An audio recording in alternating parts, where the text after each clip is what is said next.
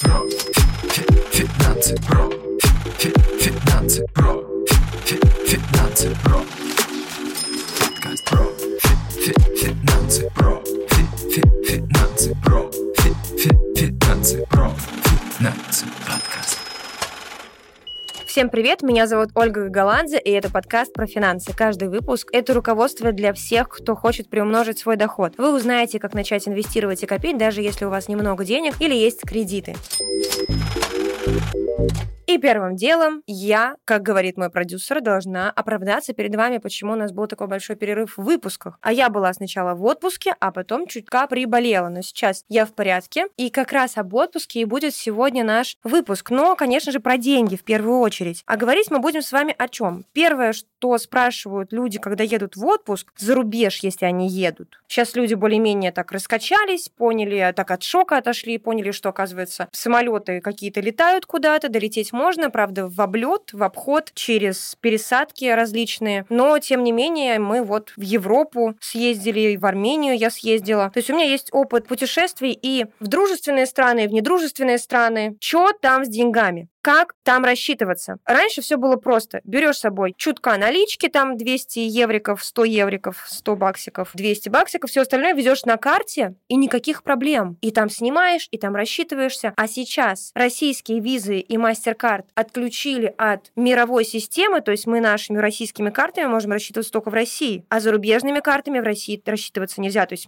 так отрезали нас немножко. И что теперь делать, когда выезжаешь за рубеж? По сути, есть глобально три способа способа, как рассчитываться за рубежом. Есть еще всякие сложные схемы, типа система переводов, там крипта, вот это вот все. Люди, которые умеют этим пользоваться, у них, скорее всего, и не возникает вопросов, а как рассчитываться за рубежом. А если возникает вопрос у вас, то вот три этих способа, которые я вам сейчас расскажу, и будут у вас работать. Выберите себе один из, какой вам больше всего подходит. А в конце выпуска я вам расскажу, какими возможностями пользуюсь я, как я рассчитываю за рубежом и на зарубежных сайтах. Итак, поехали.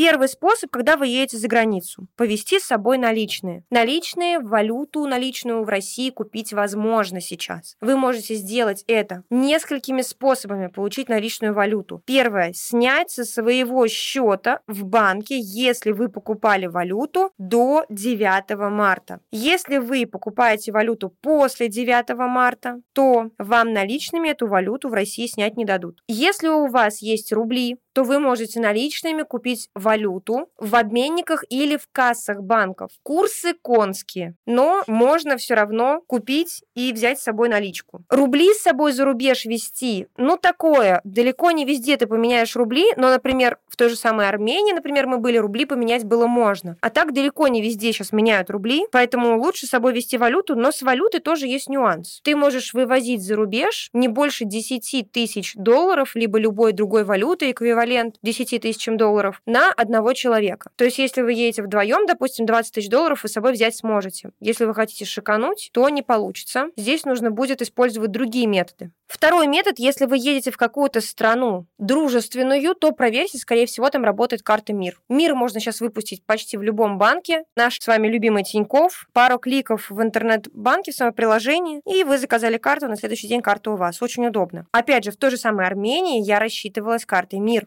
везде. Но, допустим, в Турции вы не везде рассчитаетесь картой МИР далеко, но вы сможете снять наличные лиры в банкомате в аэропорте. Там есть банкоматы, которые дают возможность снять с карты МИР наличные прямо там, и это очень удобно. В принципе, вы снимаете напрямую лиры, то есть у вас могут быть рубли на счете, но вы снимете лиры, ну, по нормальному курсу. Но помните, что должна быть физическая карта, то есть не Apple Pay различные и так далее. Берете с собой карту карту МИР свою в кармане, подходите к банкомату в Турции в аэропорте, снимаете лиры и живете на эти лиры. Так можно. То есть карты МИР – это вариант не во всех странах, но все же вариант. Зайдите на сайт карты МИР, прям есть сайт платежной системы МИР, и там можно получить информацию, где ими можно пользоваться, в каких странах. И третий вариант – это зарубежные карты. Карты зарубежных банков. Если вы открываете счет в зарубежном банке, то вам нужно уведомить налоговую в течение 30 календарных дней заявление о том, что у вас есть такой зарубежный счет. У меня в библиотеке инвестора есть подробнейшая инструкция, как это сделать. И есть, кстати, даже инструкция, как рассчитываться в Турции, вообще все-все-все про банковские карты и все остальное в Турции. Библиотека инвестора у меня на сайте профинансы.нет, там поищите библиотеку инвестора и все себе скачайте. Там не только эти инструкции, куча всего другого. Но сейчас не об этом, а о зарубежных картах. Есть два варианта открытия зарубежного счета. Удаленно и присутствуя физически в той стране, банке, вы открываете свой счет. Присутствуя физически можно открыть во многих странах. Когда вы выезжаете за рубеж, в недружественных странах будет сложновато это сделать. Но, допустим, я слышала, в Турции можно открыть. У меня сотрудники на Бали открывали счет, когда жили на Бали. В Таиланде можно открыть. Вот ребята, которые выезжали, зимовали, и резко их российские банковские карты отключились, они открывали счета за рубежом, вот в тех местах, где жили в этот момент, и переводили по свифту, тогда еще он работал во всех банках, переводили по свифту деньги вот в эти иностранные банки и пользовались иностранными картами. А есть еще возможности различные открыть удаленно. Но удаленно обычно открывают при таких вот суммах уже интересных для банков, так скажем. Например, Freedom Finance Казахстан откроет вам, если у вас на счете больше миллиона рублей, там карту, но это не агитируется в каких-то крупных масштабах, не рекламируется, потому что это, в принципе, запрещено. Это работа финансовой организации все-таки на территории России должна финансовая организация быть лицензирована. А если ты зарубежный банк, то какая тебе лицензия в России? Соответственно, рекламироваться как финансовые услуги ты не можешь. Но вот так вот люди передают из уст в уста, что там есть возможность за рубежом открыть счет там, но рекламы массированной вы нигде не увидите об этом. Есть еще возможность открываться в других странах в премиальных банкингах. То есть в премиальном банке, по премиальным тарифам банков, я, например, в свое время открывалась в Америке. Сейчас эту лавочку прикрыли по понятным причинам, но у меня вот есть счет в Америке, который я открывала. У меня даже американской визы нету, но я там собрала пакет документов, и меня банк рекомендовал, российский банк рекомендовал на открытие счета для американского банка. У меня вот есть американский счет таким образом. Коли мы начали говорить про меня, уже расскажу дальше. У меня есть еще карта арабского Ситибанка. Я получила карточку резидента Арабских Эмиратов зимой. Это никак не связано с 24 февраля. Там многие пытались приписать мне, что я после 24 февраля уехала в Дубаи и так далее. Это полный бред, конечно же, потому что уехала я еще в январе, и заранее мы готовили документы для получения резидентства в Арабских Эмиратах. Я все еще налоговый резидент России, то есть я нахожусь в России больше 183 дней. Но еще у меня есть резидентство в Арабских Эмиратах, которое позволяет, ну, это как вид на жительство в Арабских Эмиратах, но не совсем вид на жительство. То есть ты полноценный такой член общества Арабских Эмиратов, если у тебя есть резидентство, но гражданство они до недавнего времени вообще никому не давали, только если ты там родился, и там действительно твои родители из Арабских Эмиратов и так далее, и так далее. Сейчас они дают великим различным людям гражданство, если ты, допустим, суперспортсмен, всемирно известная звезда и так далее, вот в этом случае они тебя рассмотрят на гражданство. То есть гражданство и резидентство не одно и то же. И имея вот это вот резидентство, я смогла получить карту в арабском Ситибанке и пользуюсь ею для зарубежных покупок различных, а в американском Ситибанке у меня просто лежат деньги. Знаете, вот парадоксально так оказалось, что безопаснее всего оказалось хранить деньги в Америке во всей этой ситуации. И это шок такой, что вот и говорю об этом, и опять думаю, что аудитория сейчас будет опять там возмущаться. Я говорю что-то про российское, мне говорят, да ты вообще пропаганда, у тебя тут ты заказная. Что-то про американцев хорошее, да тут вообще все про американское. Ольга вообще забыла, где она родилась и где она зарабатывает. Короче, ребят, я говорю и то, и другое, то есть я говорю объективную какую-то картинку, которая есть в моей голове, по крайней мере, объективно-субъективную. Реально безопаснее всего оказалось хранить капиталы в Америке. И говорят, что Америка — это один из самых крупных офшоров в мире, потому что Америка собирает со всего мира данные налоговые о своих налоговых резидентов. Это закон ФАТКА, вы можете поискать в интернете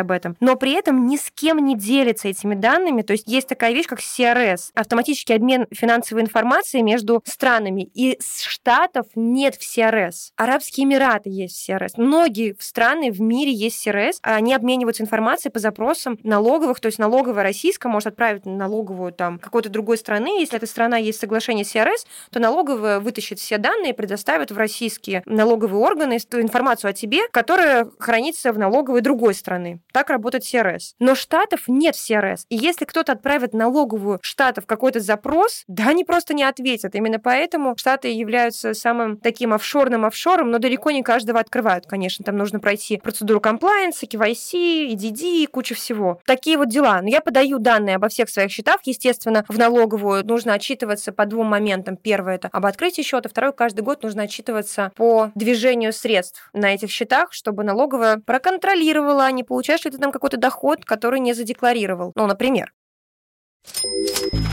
Вот такие вот дела, господа. То есть давайте подытожим. Три варианта. Наличку с собой везем, либо карту МИР, либо иностранную карту. Три варианта, как можно ехать за границу, рассчитываться. И всякие экзотические варианты мы с вами не рассматриваем, потому что если ты умеешь этими вариантами пользоваться, типа там крипта, переводы какие-то через PaySend и так далее, то ты уже пользуешься этими всеми фишечками. Они, так скажем, не для широкой публики, а только для таких фанатиков, которым хочется немного экзотики при управлении личными финансами. А если говорить про какие-то крупные суммы, которые люди там переводят, выводят, отдают, передают, то тоже есть отдельные какие-то варианты с дополнительными транзакционными издержками, так скажем, комиссиями, когда люди на свой страх и риск кому-то отдают деньги в России, а потом тебе эту сумму с комиссией выдают там в другой валюте за рубежом. И вот ты договариваешься, реально это на свой страх и риск, ты просто отдаешь какому-то чувачку деньги в пакете на какой-то остановке, а потом точно так же приходишь в чужой стране кому-то на какую-то квартиру,